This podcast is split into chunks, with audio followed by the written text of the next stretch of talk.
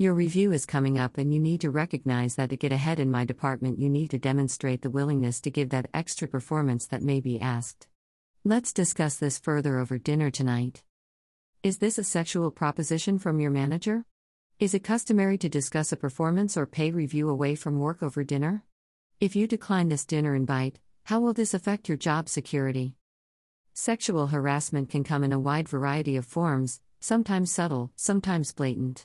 This may include jokes, innuendos, texts, graphics, pictures, unwanted touches, requests for dates or sexual favors, and in some cases a demand for sexual favors as a prerequisite for job or pay considerations. The first time that you see or experience such conduct, it may come as a surprise and leave you speechless. Yet, your response can set the stage for what happens next. A passive or submissive reaction typically results in a continued entreaties and escalation of unwanted sexual conduct. Offenders can be co workers, customers, vendors, or management. When the offender is someone in management, the jeopardy of potential job loss will affect your reply. Your intuition may guide you in deciding when and how to respond in a particular situation. We came across an article from Mayo Clinic which suggests that being assertive helps to reduce stress and aid communication. Being assertive is a skill that helps to improve communication, stand up for your point of view, and earn others' respect. Learning this skill can help to deflect unwanted entreaties. Assertive communication is a combination of direct and respectful responses that are delivered with a strong voice supported by body language that conveys self confidence. Here are six tips for responding in an assertive style. Clarify when sexual demands may be innuendo or implied, a direct question may seek to clarify what has been stated. Paraphrasing a remark in different words is one technique to clarify the intent of the remark or action. Use of an I statement such as, Do I understand that you are saying?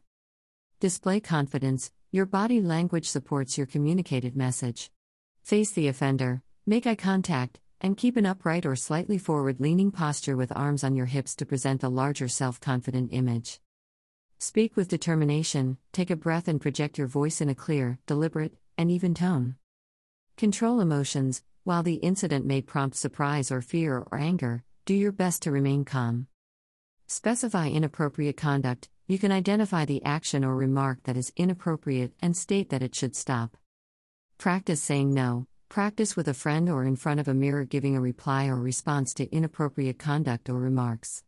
Pretend that you are turning down a pickup line from some schlep. Consider your options.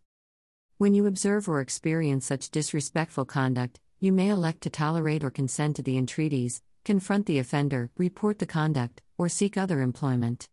Each alternative has its pros and cons, which must be weighed in light of your individual circumstances. The Drawing a Line blog recommends that when subjected to incidents of workplace sexual harassment, the first step is drawing a line by responding to or confronting the offender by firmly stating that the conduct is inappropriate and should stop. If customary internal reporting mechanisms prove ineffective or if you fear retaliation, the Drawing a Line blog recommends that you copy or save evidence of the harassing conduct or communications.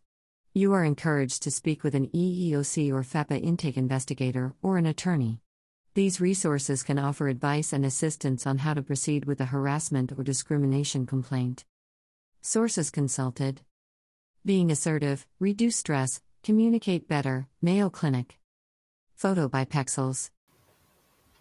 The information provided here is from the Drawing a Line WordPress blog authored by William S. Hubbard. The blog link is drawingaline1754087723 www.wordpress.com